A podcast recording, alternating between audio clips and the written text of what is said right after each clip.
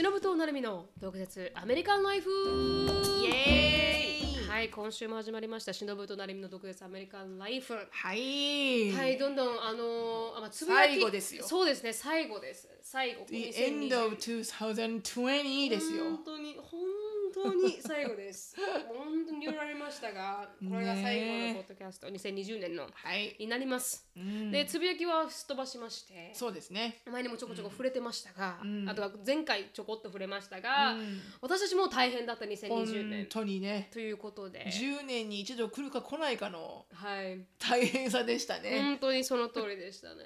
本当にだそれについて少しずつあの話していければなと思いますので、うんうんあのね。ななのでつぶやきはスキップさせていただきます、まあ、ちょっとねこういつもまあねあのーこうなんて言うんだろう雰囲気的にはすごくこうあの笑いを、うん。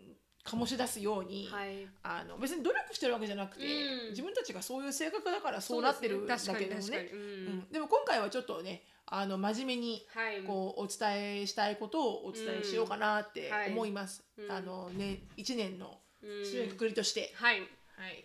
でそこで皆さんで、ああ本当にいろいろあったねって言って、すっきりして2021年に行けるようなえ そうだね。前に進めるようにね。はいはい、はい。していけたらなと思います。はい、はい。ですね。で、えっ、とまず私からなんですけど、はい。あの私はつい最近に、うん。あの初めて、うん。あのアンディと、うん。あのものすごい大喧嘩をして、はい。でまあもちろんあの私、アンディと、うん。あの付き合い始めてからもう出会ってからはどれぐらいなんだろう78年とかなんだよね、うん。ショーンが4歳だったから、はい。えー、と今ショーンが12歳だからはい。8年か、うん。でそんな中本当にすごい大きい喧嘩喧嘩っていうのはしたことなくて、うん。っていうのも彼があのやっぱりこうなんつうのかな。こう水の人間なのではい。あの私はもう火の人間なので、うん。もうポッてついたらボーって燃えちゃうんだけど、はい。ガスファイヤーのように、うん。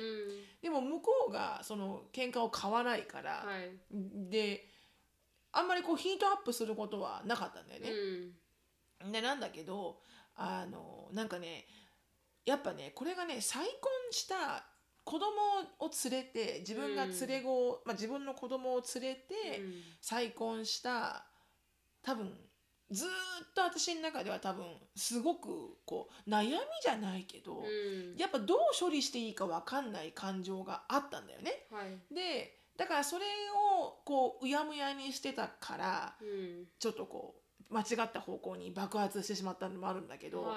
何かというと、うん。やっぱりこう私の中では私の子供は私の子供なんだよね。はい。で私の子供たちに対してもちろんアンディがあの自分の子のように接してくれてるのはすごくわかるし、うん。ありがたいんだけど、うん。どっかで100%あのなんつうのかなこう申し訳ないって思う気持ちが払拭できないわけよ。しのさんが私がアンディに対して。だからまあもちろんね夫婦だから、うん。うん家計は全部おお夫婦で全部やってるじゃない、うん。でもアンディの娘2人がもうねあのほとんどもううん。オリビアなんかも自分で暮らしてるから、うん。オリビアに対してかかる出費っていうのはほとんどないし、うん。まあ、ジョージアはねまだあるんだけど、うん。でもそれもねそんなに、うんあの大きなことではなくなってきたし、うん。で考えると私の子供これからじゃん。エリカなんか今まさにこれから community を終わって、うん。ちゃんとした university に行くって時にうん。何百万ってかかるわけじゃん。うん。であとショーンとアシュリーもいる。うん。でそんまあもちろん今これからエリカがあのカレッジにどのカレッジに行こうかって、うん。UT がいいとかね、うん。いろいろこう調べててでね一緒にね。で彼女はまあ私を助ける意味でも、うん。やっぱりヒューストンのあの地元の U of H にね、うん。行った方がいいってどっかで思ってると思うんだよ、はいはい。私が多分ヘルプが必要だから。うん。でもあのそういうのは考えなくていいって言ったわけ、はい。そんなんどうにでもなるから、うん。 education は大事だから、うん。ただあの自分が本当に勉強したいことをちゃんと調べて、うん。それがマサチューセッツだろうが、はいはい。あの UT だろうが、うん。日本だろうが、うん。もうそれは自分で切り開いてどこでも行ってくれって言ったお金があれば出すし、うん。なかったらアメリカは素晴らしいスクールローンシステムがあるから、うん。ローンを借りてね、うん。で将来返す時もあの私がヘルプできるし少しはって言って、だからノーになるって話をしてたわけ、うん。でそういうのを話してたらで実際に私はそのバジェットを組んでて、はい。いくら出せるかなとかでもしここに行ったら、こんだけのあれが必要でこれでとかさいろいろ考えてたわけね。うん。でその時に少しこの一つのその中での一つのお金の工面を、うん。あのアンディの、うん。えーなんだっけなそんな私はこうお金でモンモンしてる時に、はい。アンディが払っておいてねって言ったあのビルをうん。3回払い忘れたの。ああでそれをあのだからこう督促が来たのね、うん。まだ払えてませんよ。うん。であんたこれ払ってって言ったじゃんって、でうん。アンディの高速のアカウントだから、うん。私があのできなくて、はいはい。であの払っちっちゃいお金だよ、うん。うんなんか25とかそんなお金よ、はいはい。でもなんかそこでなんかすごいイラッときて、うん。なんでこんなちっちゃいこともできないのって言ったの私、うん。すごく初めてこう上から目線で、はいはい。なんでこれぐらいのことができないのみたいな、うん。そしたら向こうも向こうで怒るじゃん、はいはい。やっぱりそんな子供のようにああの喋るなみたいな、うん。だからそれはその時その時では当たり前だなと思うんだけど、はいはい。止まらなくて私その時に、でなぜかわかんないけど、うん。本当は思ってないのに、うん。口から出てきたわけよ。うん。あんたはいいよねみたいな、うんもう子供育て終わ終わってるし、うん。あなたの子供はあなたはまあ別れたけど、うん。前の奥さんと2人で共通して、うん。2人でこう子供たちのことに対してこうお金を折半できたでしょって言って、で私は、まあ、前の旦那が、まあ、ファイナンシャル的にそういうシチュエーションにいないから、はいはい。あのファイナンシャリー的には完璧に彼はアウトオブピクチャーなんですよ。うん。だから私が一人で要はやらなきゃ3人をやらなきゃいけないっていう勝手な思い込み、はい。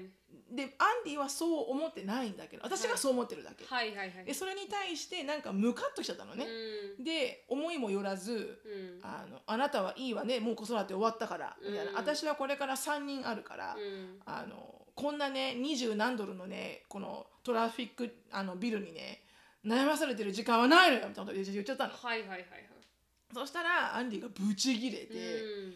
いつからそんな風に思ってたんだみたいな、うん。そんなんであのそんな風に思ってたら俺は何なんだじゃあみたいな、うん。でなんかあのディスリスペクトもいい加減にしてくれみたいな、うん。そう思ってるなら離婚だとか言われて、うで私もそう言われたらもともとファイヤーだから ね。何を？何を そうですかみたいな、はいじゃあ離婚ですよみたいな。でなってありましたと、でもう子供たちがいる前で喧嘩したことなかったのうちら、うん。であのエリカなんかはね結構前の私旦那があの喧嘩ばっかしてたから、はいはい。エリカはかわいそうなことにちっちゃい時から結構こういう口喧嘩を目にしてるんだけど、うん。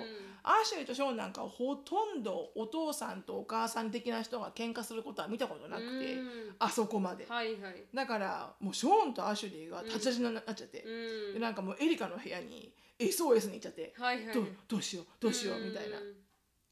んであのそれをアンディが見て、うんあのちょっともう俺は出るからもうこれやめた方がいい。とあの、うん。ちょっと俺はあのあのアンディのオフィスってちっちゃいアパートがついてるのよ、はいはい。アパートメントが、うん。でそこに行くからって言って、うん。なんかすっげえでっかいスポーツバッグに物入れて、はい。それ一泊じゃなくない？それ。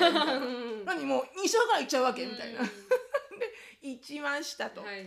ででまあ一応一晩空けてね、うん。あお互い頭を冷やして、うん。でまずはまあちょっとお話をしようと、うん。で話をしたら、うん。あの結局のところ、うん。あのアンディは傷ついたと。はいはい。私がそういうふうに線を切ってて、うん。私の子供、はい。これは私がやらなきゃいけない、うん。からなんかこうあなたはなんかこうほっといてみたいな感じで言われたのが、なんか何のために、うん。じゃあ結婚をしたんだと。そもそも結婚しようってなったのは、うん。子供の子供に対してちゃんとけじめをつけようってことで、うん。もう彼氏じゃないと。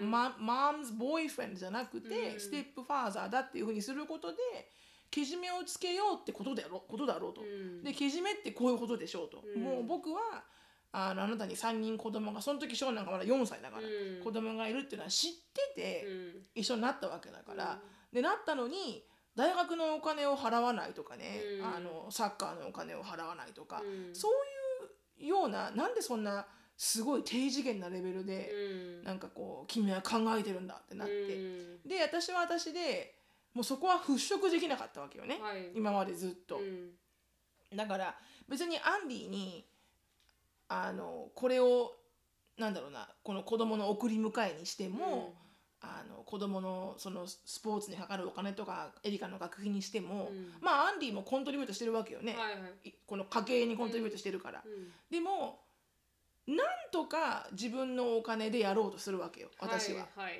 い。でそれが多分ストレスになって、うん。でも結局なんて言うんだろうな。そのこのこう100%うん私が多分アンディを自分の子供たちの父親としてうん。どこか認めてないんだなっていうような思いになったわけよ。はい私がはい。はいうん。だからこう申し訳ないっていう気持ちももちろんそれが100%なんだけど、うん。でもその他にも、うん。なんかどこかでなんかこうなんかこう私が線を一生懸命引いてたのかなみたいな、うん。うんちょっとその辺はねまだ理解に及ばないんだけど、うん。でもやっぱりこう100%自分の子供のように扱うよって言われてもうん。やっぱ私はできてないところがあーなんだろうな信頼はできてるんだけど、うん。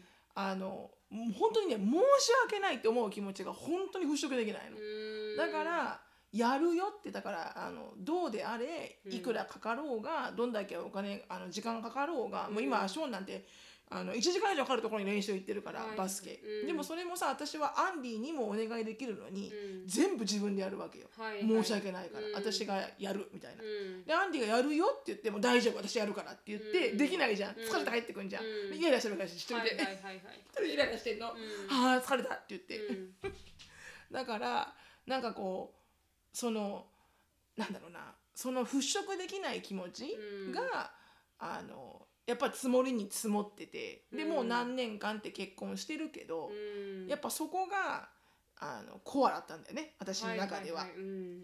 でそれが変な風に出ちゃって言葉に、うん。なんか結局これは私の子供であなたの子供じゃないんでしょみたいな風に出ちゃったもんだから、すんごい喧嘩になったんだけど、うん。でも結局は話し合いを通して。あの君がそう思う気持ちはもうしょうがないと、うん。それはもうねじアンディが僕がどう言ったって、うん。君がそう思うんだったら、うん。あのそういうふうに君はそれで対処するしかないけど、うん。でもあのなんちゅうの？すその家族ってうん。家族じゃなくても家族のように付き合ってる友達とか、うん。でも私は助けたいって思うでしょっていう私がね。うん。もし私が例えば自分の家族とかうん。お友達とか、ね、なるみたいなど誰でもいいんだけど、うん。困ってたらあの普通にその人助けたいと思うでしょって言って、うん。助けたいって思うのに助けさせてくれないとうん。すごい寂しいでしょっていう、うん。あ確かになと思って、うん。なんかこうふっとその時に思い出してあのあきこさんの息子の会が、あのなんだっけほら骨髄移植じゃなくてあの骨髄のがんがあった時に、あのあきこさんも日本人だから、はいはいはい。あのご飯を持ってってあげようと思ってもかたくなにあきこさんも申し訳ないからいいよとか言っちゃうじゃない、うん。そうするとやっぱさこっちは寂しいのよね。助け助けさせてよって思っちゃうの、だからなんかそういう自分は弱くてうん。助けてほしいっていうふうにこう甘えることうん。ができないのよ私本当に。うん。多分それは性格。うん。だからあのじなんつうのかな。甘えることもうん。こう信頼をすることだし信頼してるから甘えることができるわけじゃん。うん。だからそれをその面を見せないとうん。やっぱりこうかんなんつうのかなこう夫婦もそうだし友達もそうだし、うん親子もそうだけどい弱い面もあっていいんだよってこうたすあの折れそうな時には、うん。もうこうしてくこだこうしてほしいああしてほしいこれがこうだから、うん。助けが必要だっていうふうに言ってうん。コミュニケーションを取ることうん。がすごい大切なんだなって思ったわけ。うん。で多分私がずっと老いを感じるっていう感覚は多分消えないと思うけど、はい。でもなんかゆいせめてこうなんていうのかな。アンディがあの私がそう思うことで傷つくんだったら、うん。なんかこうなんていうのかな。うまく言葉に言えないんだけど、うん。こう本気でうん。あの自分の子供のように接してくれてる人がいるのに、うん。なんか何を私はバリケードを張ってるんだろうっうん。ていうのを素直に感じた感じ。うん。だから、まあ、少しずつかもしれないけど、うん。そのバリケードを剥がしていって、うん。こう一緒に？だから今なんかはエリカの大学を選ぶのも私が一人で考えてるのよね、そういうのももうアンディも入れて一緒に、うん。ここの大学はこうなんだけどとかね、うんここはこうでこれぐらいかかるんだけどとか、うん。どう思う？とかっていうふうに私の方からもうん。すごくこう一緒イ一緒にこうインクルードしていく努力をしたら、うん。なんか少し変わってくるのかなと思うんだよね私ね。うん。うん。でなんかお父さんよくねあの赤ちゃん生まれた後にうん。お父さん仕事行くじゃない、うん。ずっと8 to 5で、でお母さんが子育てをする役目だとするじゃない。でもそうするとねなんかうんなかなかやっぱ夫婦って喧嘩になっちゃうって聞いたことがあって、うんお母さんだってずっと大変じゃん、うん。24/7子供をね一緒にせ、世話して。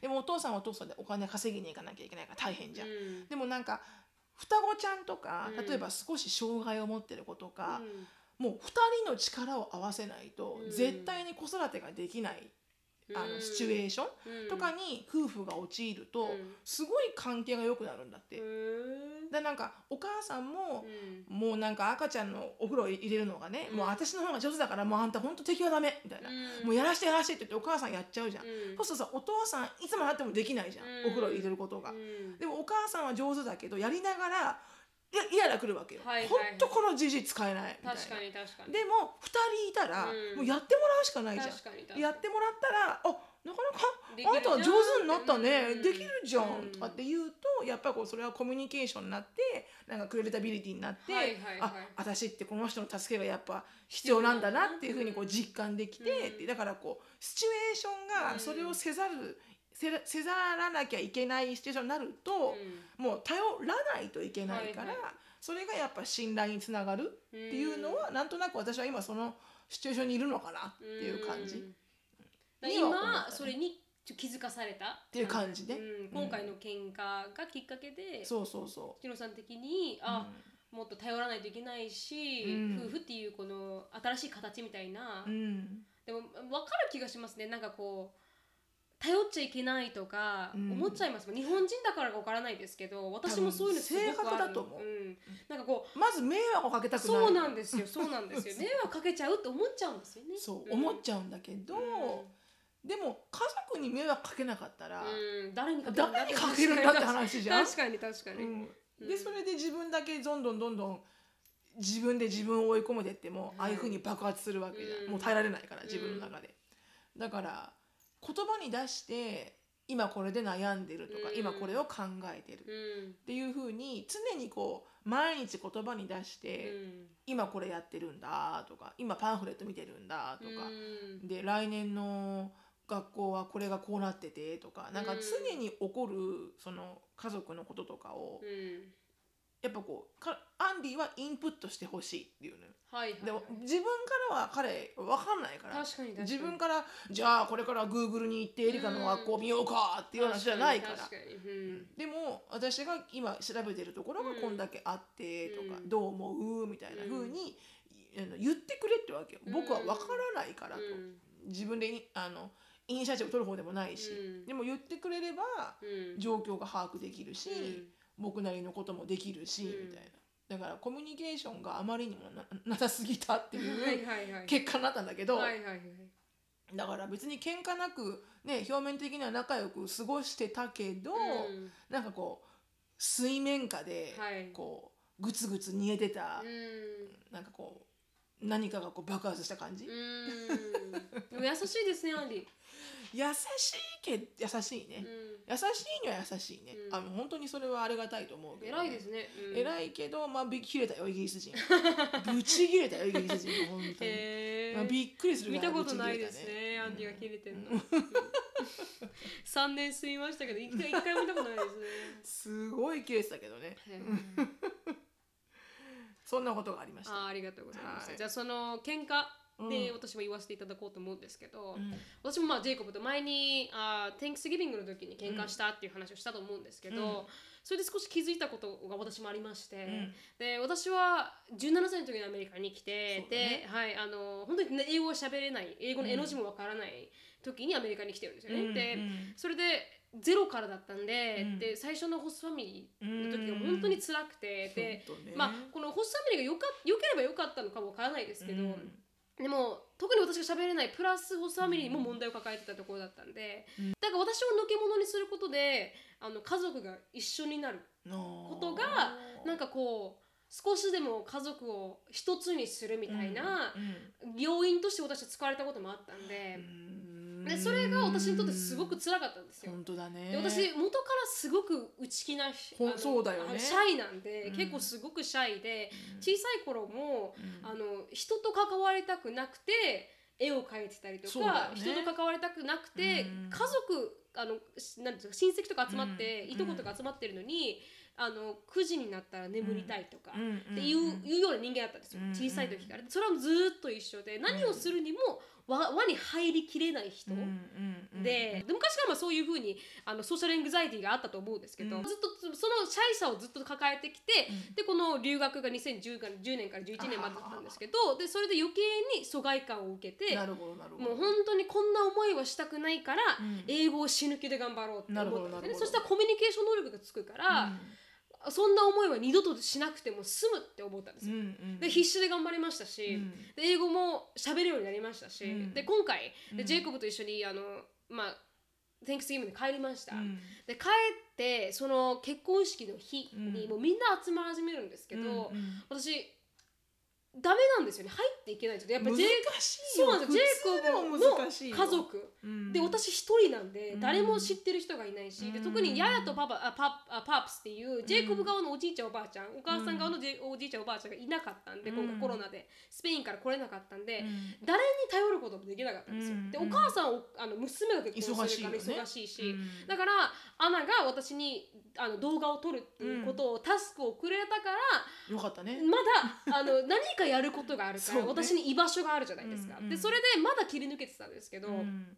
でもなんかこうこのアフターパーティーの時にジェイコブがもう、うん。仕事しすぎと。でジェイコブどっちかというと外交的な人なんで,、うんで特に今家族ですそうね。から、うんだからこう一緒にもうはしゃぐことが、うん。あのまあ、仕事を忘れて君が楽しいことだと勘違いしてるわけですよ。うん。で私は人がいっぱいいることにプレッシャーを感じるし、うん。家族ジェイコブの家族によく見せないといけないっていう気持ちもあるから、よね。ダブルプレッシャーだダブルプレッシャーでいて、うん。でそのもう本当にすがるように動画を撮ってるんですよ。うんそうだよね。とはい。りあえずこれやらせていくれやしてくれみたいな掃除させてくれ。何々させてくれ、そしたら私の居場所が作れるからと思ってるわけです、うん。でもジェイコブはそれを勘違いしてて、うん。私がもう仕事して楽しめてないと思うから、うん。もう早くどうあのカメラ置いてよみたいな感じだったんですよね、うん。でそれで置かないといけなくなっちゃってカメラを、うん。でそう置きましたでそしたらもう何もすることができないから、うん。で輪に入ろうとするんだけれどもジェイコブがこうジェイコブのおじさんと喋っててもう音がうるさくて、うん英語聞こえないんですよ。だからもうすごいあのガンガンガンガン音鳴らしてたんで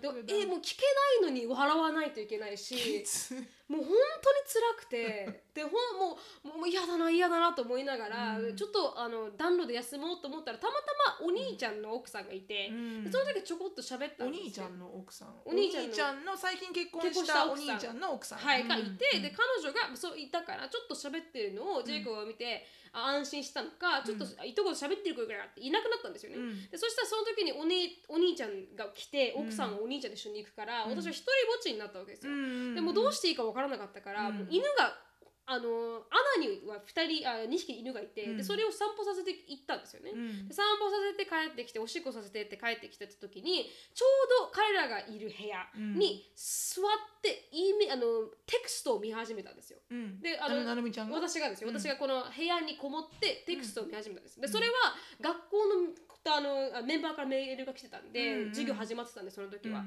で返した時にたまたま授業がそれを見つけてしまったんですよ、うん。だから彼はなんでお前だけ一人で部屋の中にこもってうん。ソーシャライズしてないんだっていう、うん。なんで自分をあのうん。一人ぼっちにして、うん。そんなことしてるのっていうもう、うん。あの攻めから入ったわけですよ。でそれで私は、あのどれだけきついか分かってる？本って当だな。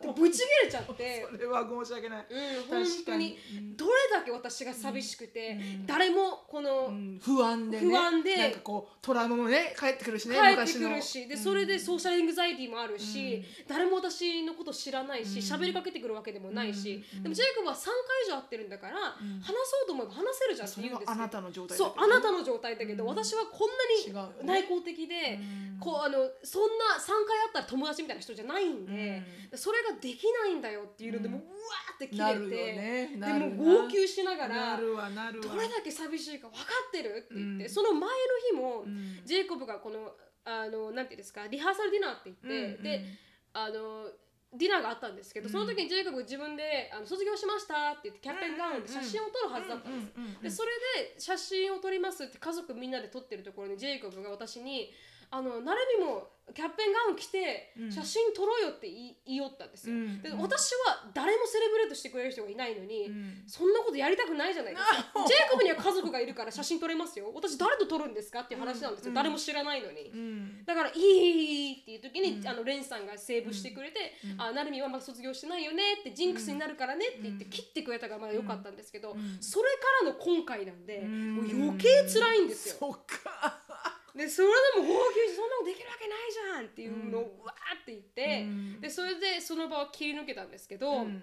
であとはもう何何回もあのショットを飲んでうわもう酔っ払うしかないよね。酔っ払うしかないしかないもん本当に。お酒飲むしかないわもう。うんでそれでまあ出て行ったんですよ。けど、でそれでまああ飲んででもまた出て行ったんだ。出ていその社交の場に。じゃあこの場に。もう偉いね。はいもう自分このままじゃダメだと思って偉い。もうフォースして自分出してって感じ。で、まあそれでも良かったんですけど、うん。でもただあんなに10年前に、あこれをがしこの気持ちになりたくないがためうんうんに英語頑張ろうってやったのに、うん。同じ気持ちなんだと思って。英語じゃねえなと。英語じゃないなと思って、うん。自分変わったなって思ったんですよ、うんこの10年であこんなにも自分って、うん。あの変わることができて何十人とも住んでね。何十人とも住んで、うん。このドアトゥドアセールスで、そうそうそう。あのホーム販売までして、うん。コミュニケーション能力を身につけたはずなのに、うん。結局根本的に自分は変わってないんだなっていう。17歳の自分と。と本当に、うん。28の自分は全くもって変わってなくて、うん。でそれがすごく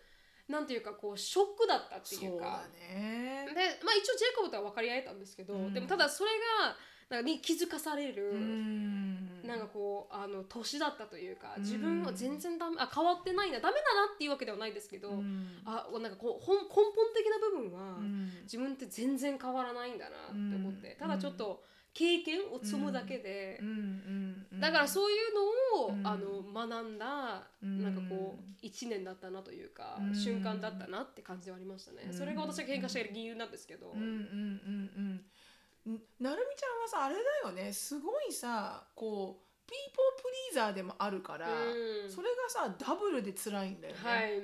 こうアメリカ人のパーティーなんかによくいるとさ、うん。普通にみんなさマイペースに自分らしく過ごしてらっしゃるじゃん、はい。多分ペイアテンションすれば、うん。そんなに喋ってない方もいると思うのよ、うん。きっとソーシャライズしてらっしゃらない方もね、うん。いると思うのよ、うん。ででも多分そのなんだろう。こうソーシャライズしなきゃいけないっていうプレッシャーだよね、うん。多分。こううん。黙ってたらいけないとか、笑ってなきゃいけないとか、でプラスジェイコブのなんで自分をロックアウトしてるんだよっていうこの上、この責める感じがもう余計きひどうん。傷ついて、そういう意味は一切ないんだけどね。そうなんですそうなんです。そういしかう意そこまで一生懸命頑張ってたんだけど本ね当に本当にやってたのにもかかわらずそれを言われてぐさってきちゃってっていう、うん。で彼は別に傷つけるために言ったわけでは全くことなくて、うんそこがなんかこうあの、まあ、傷ついたというか、うんもうなんかこう喧嘩の原因になったというか、うんだからこ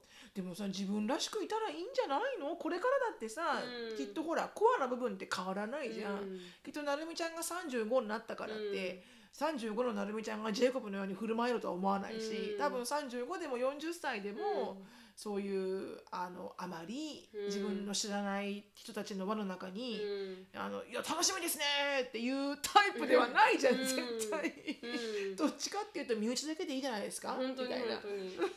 だからさなんかそこはさこうあれなんだろうね、うん。こうなんだろうなこうもうもうもうね40にもなると、うん。もう自分のできることとできないことが、うん。もうはっきり見えてくるから、うん。もうやらないのわかりますね。やらないって言ってる、みんな、ううん。それはもうなんかこう今まではやっぱりお付き合いとかあるし、うん。子供もちっちゃく時ってさ、みんなやっぱり日本人のカルチャーをつなげたいから、うん。日本人のママさんサークルとかね、うん。一生懸命子供たちのためにって行くんだけど、うん。もうねある程度行くと、うん。もう辛いから行かないとか、うん。うん。あの話合わないから行かないとか、もう子供にはこの子ちゃんたちがね、うん。お友達にいればもうそれでいいから行かないとか、うん。それこそソーシャルメディアもそうだよね、うん。あまり見すぎるとブルーになるから見ないとか。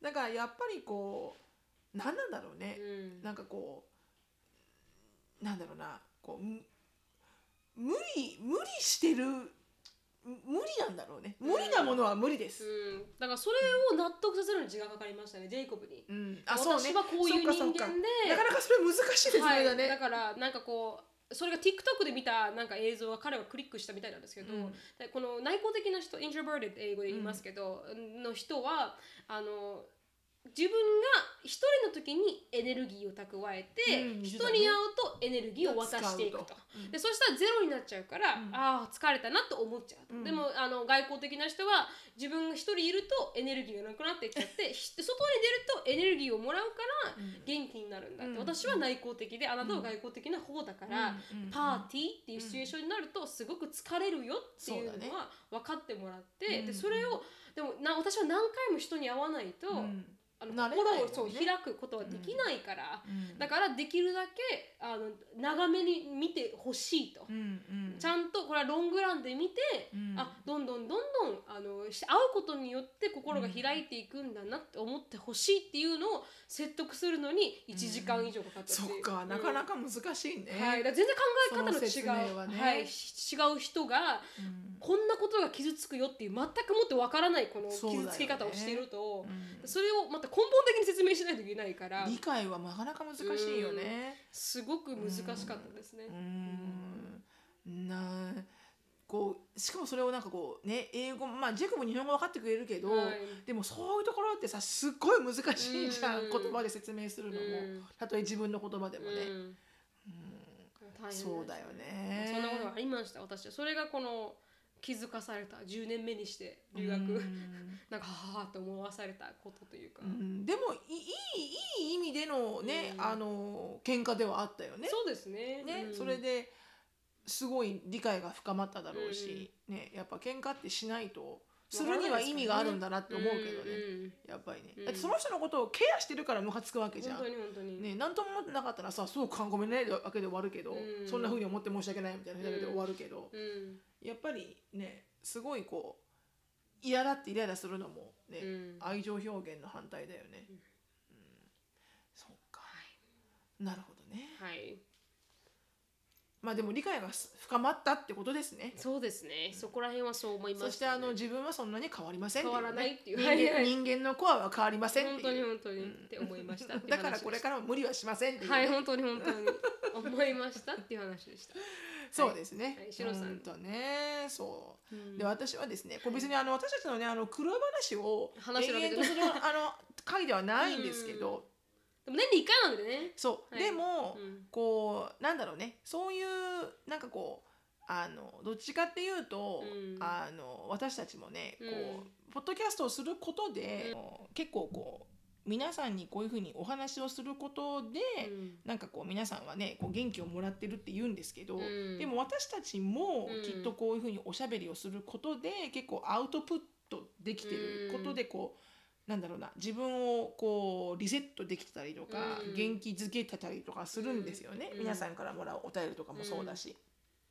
であのそんな中こうだからこう楽しいことも、うん。あの皆さんと一緒に分かち合いたいと思うし、うん。で反対にこう人生どっちかっていうと辛いことの方が多いじゃないですか。うんだから辛いこともあの皆さんと分かち合っていけたらなって思うんですよね。うん。でそれでなんかこうそれでこそコミュニティじゃないですか。はい。だってそんな楽しいことばっかね、うん。起きるわけじゃないし、輝かしてってキラキラしてることばっかりが起きてる人生じゃないから、でもう完璧にもうあの100%トゥルースなのあの番組なので、あの私たちの苦労ってものもうん。こう100%あの分かち合っていけいければなっていう点で、あの今回こういうふうにお話ししてるんですよね。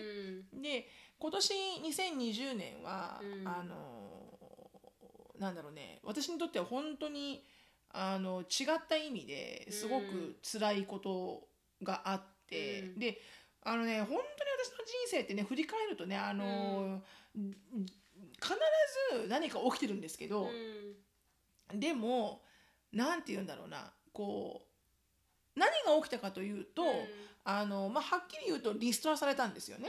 で、えーコロナによって、うん。まあ、働いていた会社の経営状況が著しく悪くなってしまって、それであの、まあ、それは私は日本の会社のあの現地支店だったんですけど、もうそれでまあアメリカだけではなくて、うん。まあ、いろんなこうもう海外の、まあ、日本のことで精一杯なのに、海外のことまでもうやっぱりこうねあの難しくなってしまって。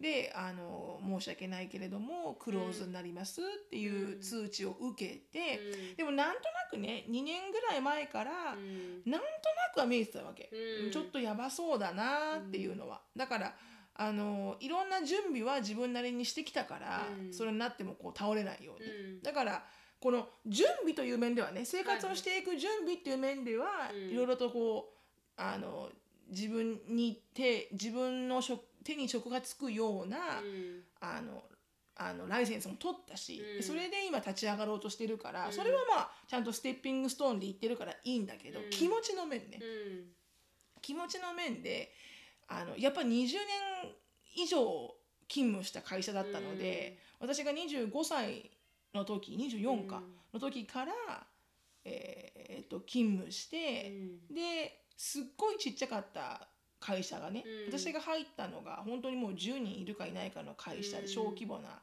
会社がある程度中規模になるぐらいまで、なんか一緒に成長を見見てくることができた。だからすごく社長とも仲良かったし、うん。社長の周りの人もみんな仲良かったし、うん。本当に家族のようにすごくこう過ごさせてくれた会社だったから、私にとっては本当にこう家族のように思ってたんですよね。でもまあしょうがないよね。とはいえども本当の家族ではないから、もちろんビジネスがはあの破綻してしまったら、それはもうビジネスあの経営判断なのでね、うん。そこをどうこう言うつもりは一切なくて、うん。そそれが辛かったんじゃなくて、あのなんて言うんだろうなこうその一過程で、あしょうがないねビジネスだから、あの経営判断で仕方がない、それは思っていても、その過程の中で、あのいいそ心もとないことをあの言われたんですよ、その過程で。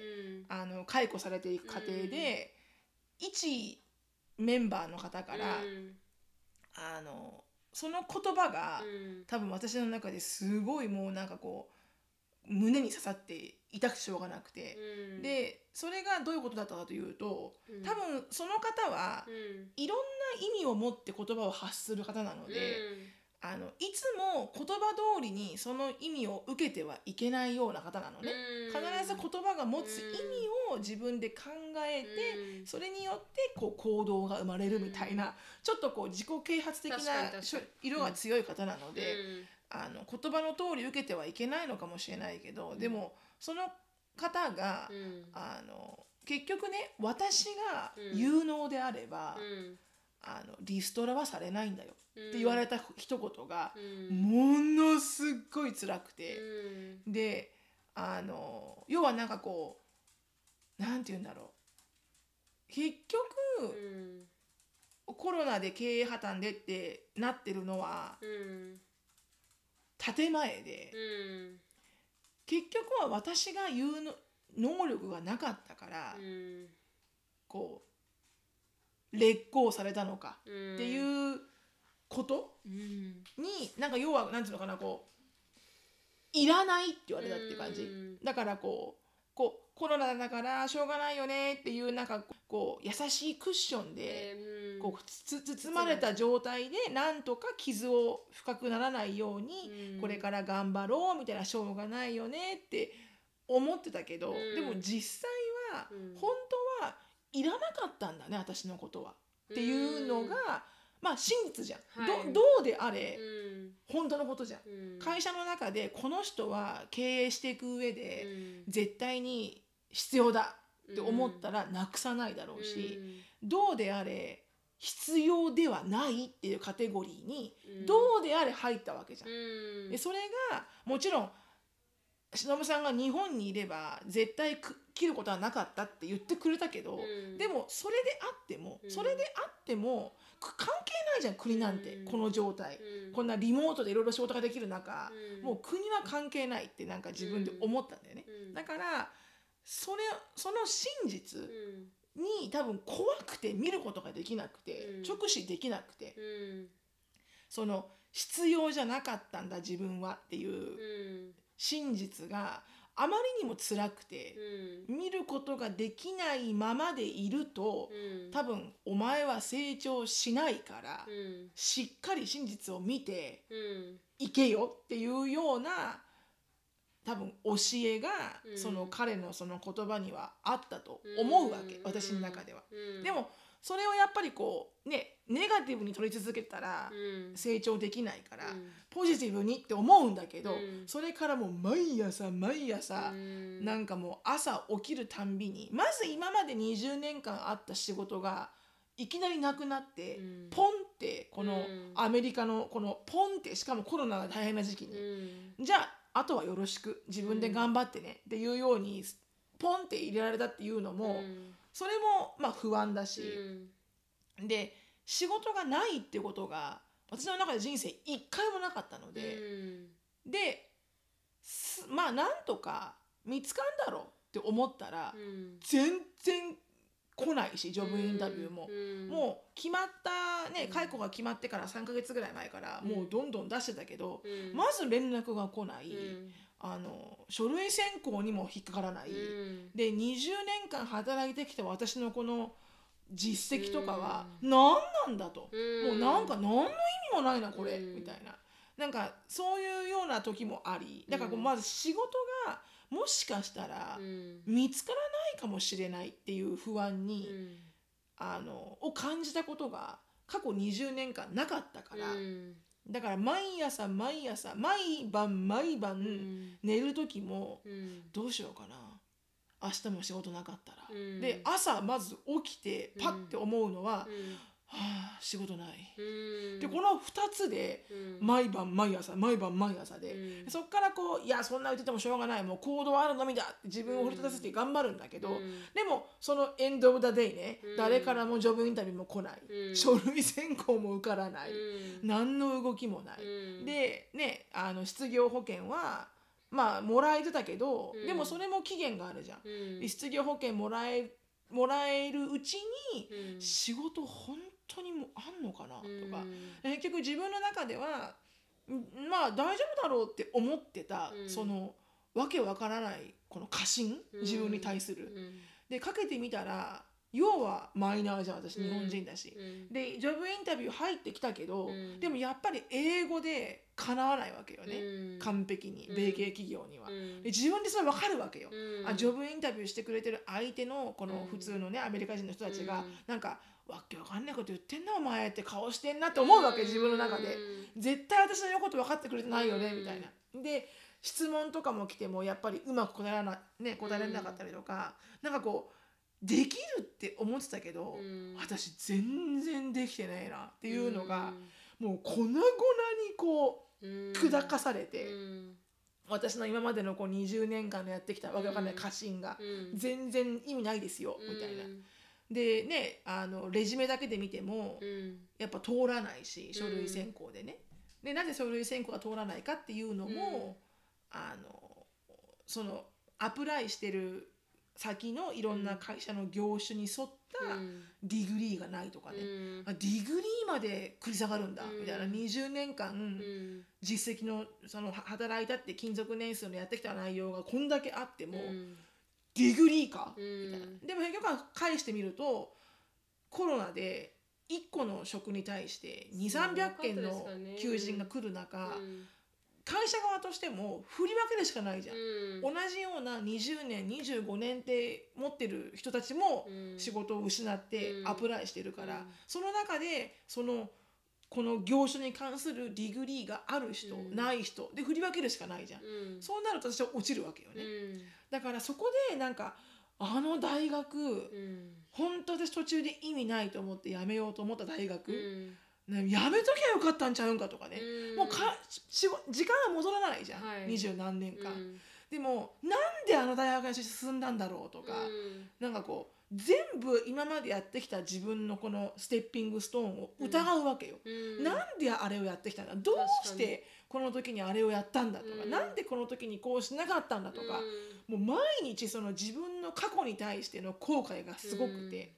でもそんなんしててもさ前に進めないじゃん、うん、だからその葛藤よね、うん、そんな思うけどとりあえずもうアプライするしかない、アプライするしかないと思って、アプライしてアプライしてって言って、今はやっと再就職できたけど、ありがたくもね、うん、だから数打ちゃ何かは来るっていうのは分かったけど、うん、そこで足を前に進むことを止めてしまったら、何にもならなかったけど、でもなんだろうなその一回こうん何も人生保証されてることなんてないし、うん、あの仕事もそうだし自分の健康もそうだし、うん、それこそ明日ね、うん、また今日と同じような明日が来るなんていう確信は絶対ないわけで、だからこそなんかこうあのなんて言うんだろうなこう本当にこうここまで言うとエクストリームだけど、うん、なんかこう保証されてるものって、うん、本当に自分に身につけるものしか保証されてないなって思ったんだよね、だから会社で経験,、うん、経験もそうだし会社で働くにしても、雇用をされてもらってるのは雇用主じゃん、だから雇用主にコントロール権はあるし、いつでも切られる立場にあるし、だからこう自分でしでも稼げないとね、うん、やっぱり生活していけないから、うん、だからこの自分で、えー、必ず自分だけで、あの生活をしていける基盤を築くっていうことのすごい大事さ、私もう20年働いたら、もう終身雇用私は思ったから、完璧に、どんなことがあっても、すごい会社が、うん。すごく難しいことになっても、あのどこどこかで多分私は過信があったんだよね。うん、あの絶対にこの会社から、うん、あのなんつうのかなこう切られること切られることはないであろうなっていう過信がどっかにあったわけ。うん、だからあのそれはまあ意味のない過信だったけど、でもそういうふうにこうなんだろうな何のだじ自分でコントロールできることしか、うん、自分ではコントロールは本当にできないんだなっていうことを100%実感したし、うん、うん、だからコロナで本当にたくさんの人が職を失ってるじゃない、うん、でいまだに多分転職活動中な人もいるだろうし、でやっぱり仕事を失うって自分のやっぱりアイデンティティを失うぐらい、あのきついことだと思うんだよね、うん、だからしかも家族がいれば養っていかなきゃいけないっていうプレッシャーもあるし、うん、でね子供のいる手前不安な顔は見せたくないとか、うん、でもでもうなんかもう本当もうめちゃめちゃ不安なのに、うん、もう子供の前ではなんかこう普通なお母さんを演じてなきゃいけないとか、だからそれがなんかこうなんだろうね本当に続いたのが、きつかったね今年はね。非常にきつかったね。うん。何か見えましたか？今になって。それは結構早かったですもんね起きたの3月4月とかでしたもんね。そうだね通知をもらったのは3月ぐらい、そうですよね。それでさそうだね2月3月ぐらいで、で5月いっぱいでってことになったんだよね、で再就職できたのが9月の下旬うんだったから、まあうん。3ヶ月間、はい。まあ3ヶ月間だけで終わってよかったけれども、うん。でも何か変わったかね。まあでも心情は変わりました？あの時から。なんかこうあ必要だったんだなと思ったかとか。うん。そうだね、うん。でも少しはうん。今になってきて、でさっき言った通りもう2年ぐらい前からうん。自分の手に職持とうって思って、はい。ライセンスを取ったんだけど、うん。そっちがうん。やっぱりこうやっぱほらそっちを真剣にやるしかないから、うん。あのそっちに方になんていうのかなむ無条件にそれで生きることをうん。注力するようになるじゃん。はい。そっちのあの、うん。自分のビジネスの方で。うん。だからもし今もうん。前の同じあの前の会社の仕事があったら、多分そこまで100%、うん。そっちに注力しないよね、うん。しなくても生きていけるから、うんだからそれは意味があったのかなって思うよね、うん。でその自分のビジネスの方に注力するようになって、でそっちの方でたくさんやっぱりこうあ私はやっぱこの道でよかったんだなっていうふうに思ってきたから、うん。あの自分にも適性が合ってると思うし、あの需要もあるし、うん。で自分でやった分だけやっぱり自分に返ってくるっていうことの嬉しさ、うん。なんか誰にとシェアしなくてもいいし、ね。私がやれば、うん。私に返ってくるっていうことの、なんか本来の仕事のってこうあるべきだよねっていう、頑張った人がしっかり頑張った分だけ返って。てくるっていうのが、これかっていうのは気づかされたから、うん。それは唯一あの亡くなったからこそうん気づいたことではあるね。うん。なんかじゃね、じゃなかったら今までと同じように多分暮らしてただろうしね。確かに確かに。うん、ずっと言えなかったですね。そうね。なんとなく言えなかったね。はいなんとなくっていうか自分の中でなんかあんま見えてなくてね。そうですよね。それはね。うん。うん。セロをしないと何も話せないですからね。そうそうそうそうそうお疲れ様です。まあでもねこれからもまだまだね、うん。あの修行は続きますけど、はい。別にそれでまだ独り立ちして食べていけるわけじゃないし、うん。うん。でもあの自分でこう進むべきこれからの20まだね、うん。40 45だから、はい。まだリタイアまで25年あるじゃない、ね。あ20年か、うん。え20年ね、うん。20年こう何をやっていきたいかなっていう目標が、うん。一旦目標を失ったけど、うん。ごさってね。うん。でもあここでこれをしてこういうふうに20年はあのやろうっていう目標がうん。はっきりと見えたから、うん。うん。それですごくすっきりはしたね。こう覚悟がつくとさ、うん。人間進んでいけるじゃん、うん。もう前にこうゴールが見えるとうん。走っていけるけど、うん。何も見えないとどこにも行けない苦しく苦しいじゃん、だからそれが、うん、やっと見えてきたっていう感じ、うん。今このレベルになって。う、んですね、うんきついですね。きつかったけどね、うん。でも本当にね私が毎回言うように、うん。自分に皆さんにポッドキャストで言ってる「Everything happen for reason」って言葉をう毎日言ってますんいい気がするなんかある、うん。これには絶対理由がある、うん。確かに確かに。まだ完璧にその理由は見えてないけど、はい。でもきっと23年したら、うん。あこのためにあの時にうん。会社がね、うんリストラされたのかっていうこともうん。分かると思います。うん。本当にそう思います。うん。はい。はあお疲れ様でした。でございましたね。ありがとうございます。疲れるね今回はね話がね。そうですね。あの 重いですからねいつも。重いからね。でもう一個あるからね。そうです、まあ、最後にもう一個あるんですけど、話がうん。で私は最後で私なんですけどあの私も本当に2020年は一旦この YouTube を休止して、うん。であ来年始めるんですけど、うんうん。であの本当にいろいろありまして、でうん。苦しい思いもして本当に悲しい思いもしてう、ん。ででもそれで気づかされた部分もすごくあって、うん。あ自分ってこういう人間ださっきみたいに、うん。あ自分は全然変わってないんだなとか、うん。そういうところもなんかこう認められた1年になりましたけど、うん。で本当にきつかったなーって思ったんですが、うん。でもそれプラス追い打ちをかけるよううに、ん2020年今日ですね。今うん。日本当にジェイコブとあのクリスマスの休暇から帰ってきて、うん、で土曜日には帰ってきてたんですよ、うん、夜すごく夜遅くに帰ってきて、うんうん、であの1日空ければあのこうクリスマスも片付けられるし、グロスリーもやってないから1週間いないんでできるからって言って早めに帰るねって言って帰って、でちょうど、まあ、セーフリーに家に着いて、でそれでグロスリーショッピングをしてる時に、ジェイコブがあのトイレに行くって言ってトイレに行ってた時私勝手に買い物しててでさっき来た時に、あのおじいちゃんが亡くなったって言って、うん、でそれがおじいちゃんどのおじいちゃんだかだったかっていうと私の動画を見た方分かると思うんですけど、うん、あのパップスっていう、うん、あのあややと一緒に出てて、うん、50年結婚してますって言って動画が出てたはずのおじいちゃんが、もう今朝あのーあこう心臓発作で亡くなっちゃったんですよね。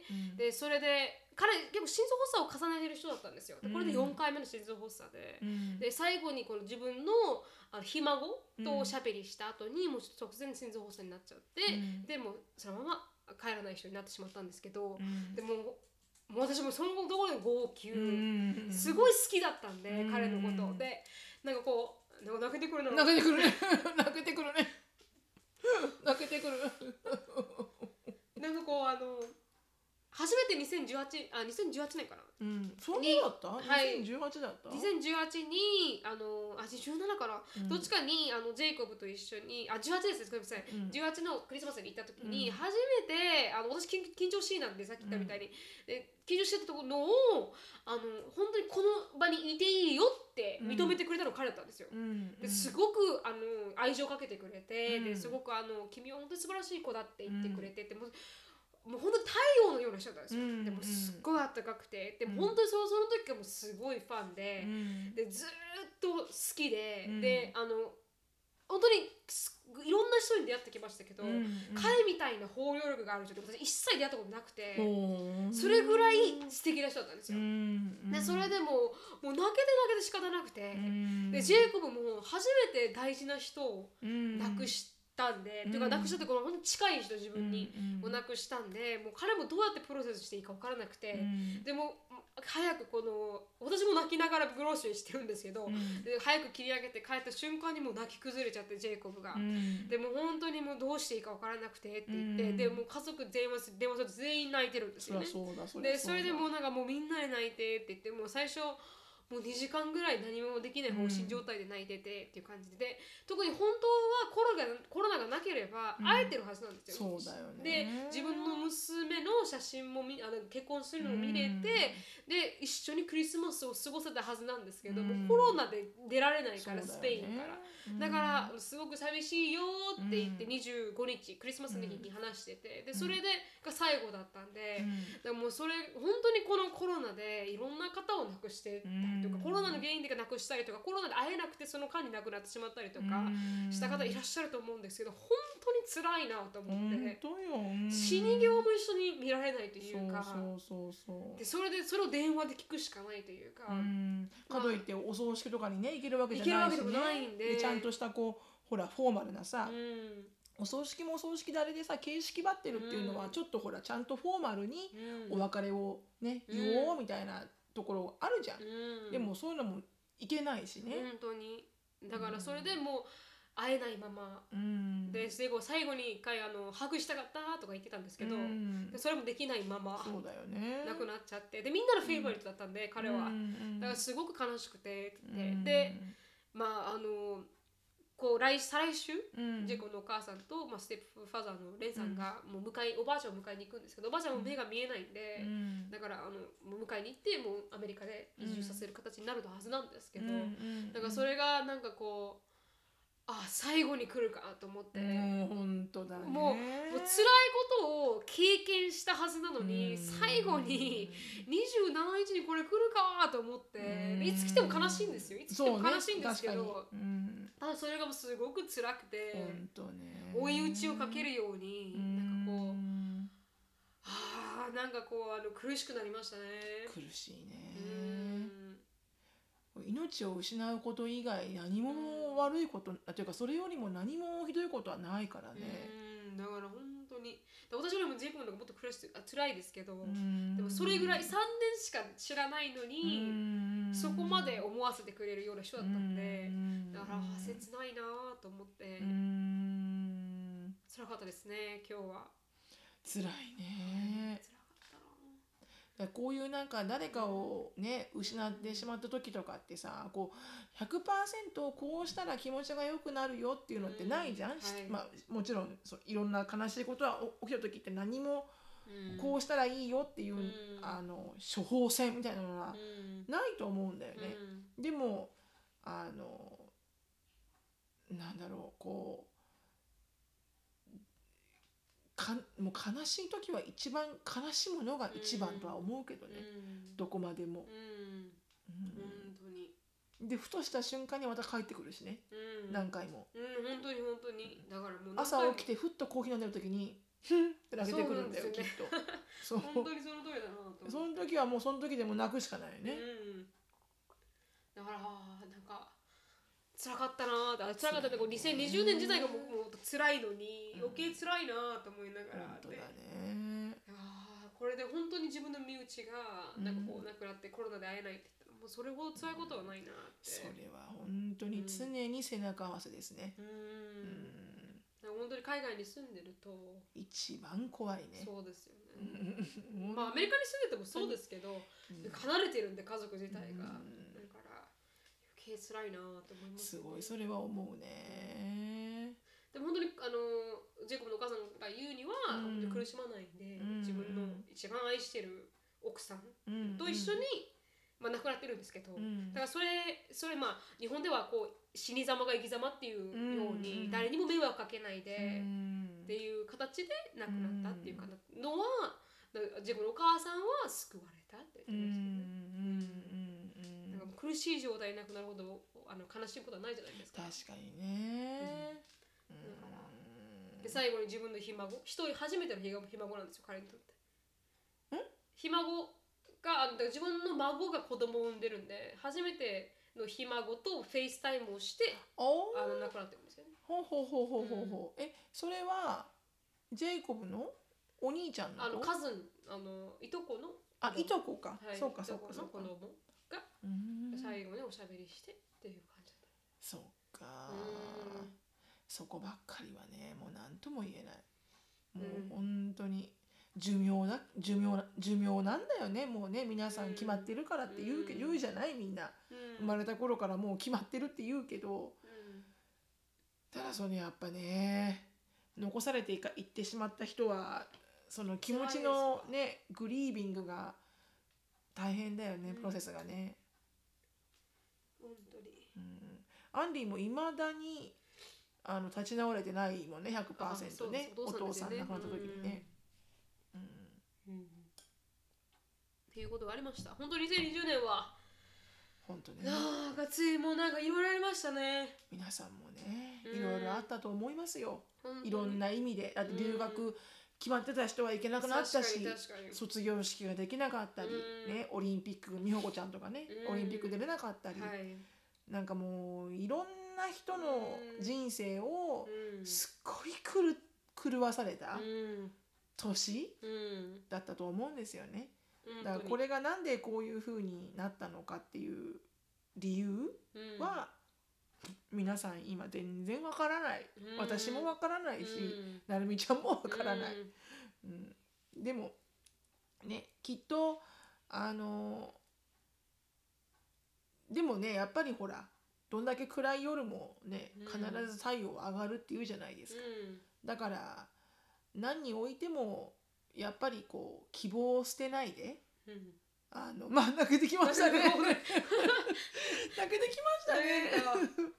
はい。でもね本当にこううん。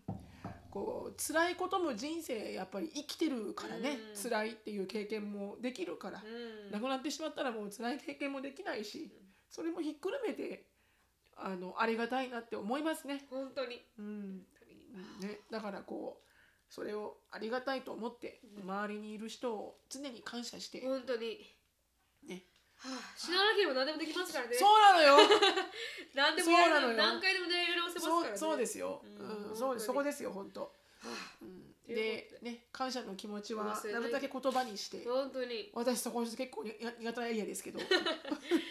本当に。やっていきたいと思います。はい。本当に。ね。ああ、はい2020年も終わります。終わりました。まあ2021年がなんかこうマジカルにいい年になるとは思いませんけど。思ってません。思ってないですけど でもね。少しは良くなってほしいなっていう希望ワクチンができたとかね。はいそういうような感じで一つずつ一つずつなんか自分たちの中であの、うん。ね、前前に進めたら本当に。それを褒めていきましょはい。じゃあ今日はここで終わりたいと思います。う。はい。本当に皆さんの20 20皆さんの2021年があの素晴らしい飛躍の年となりますようにはい。あの心よりおの願うなんなんですか？心より願ってます。はい願ってます。はい、終わります。はい。ありがとうございました。ありがとう本当に。今年一年。本当に一年ありがとうございます。3年過ぎましたね。3年目ですよね。二年目？今今2年過ぎて今これが3 3年目でしょ？そうそうそう3年目だから初回からね付き合っていただいてる方、今はい。初めて聞いた方もはい。いらっしゃると思いますが、はい。本当にいつも聞いてくれてありがとうごあざいます。りがとうございます。アップルジャパンポッドキャストアワード。そうアワードそうそうそうお忘れなく。そうですあのポッドキャストアワードっていうの毎年あってでそれが何かというとこの良かったこのポッドキャストを投票するっていうアワードなんですけどもう どうでもいいんですけど。どうでもいいんだけどね。本当にどど。うでもいいどうでもいいです。あの別に投票してしてもしなくてもいいんですけど 一応なんかファンが投票するというかリスナーさんが投票するという項目があってもしあのあの暇であれば。はい。そんなのあのもうす第3の次ぐらいなんで本当に本当2にの次3の次もう5の次ぐらいなんでもし時間があればはいぜひ投票していただければなと。はいのありがたいと思います日本ポッドキャストアワード2020って調べると出てくると思いますので、はいはい、調べてみてください。はいで、シノさんのライフについて知りたい方は、シノフィリップスであのインスタグラム調べてみてください。はい質問、感想等がありましたら、あなるみしきあと gmail.com、なるみしきあと gmail.com にどしどしよろしくお願いします。はい終わります。はい Thank you so much for listening. I hope you're having a wonderful day. Uh, please follow us on the podcast, and we'll see you in our next year. Yes. Bye. Happy New Year. Happy New Year. Bye-bye. Bye bye.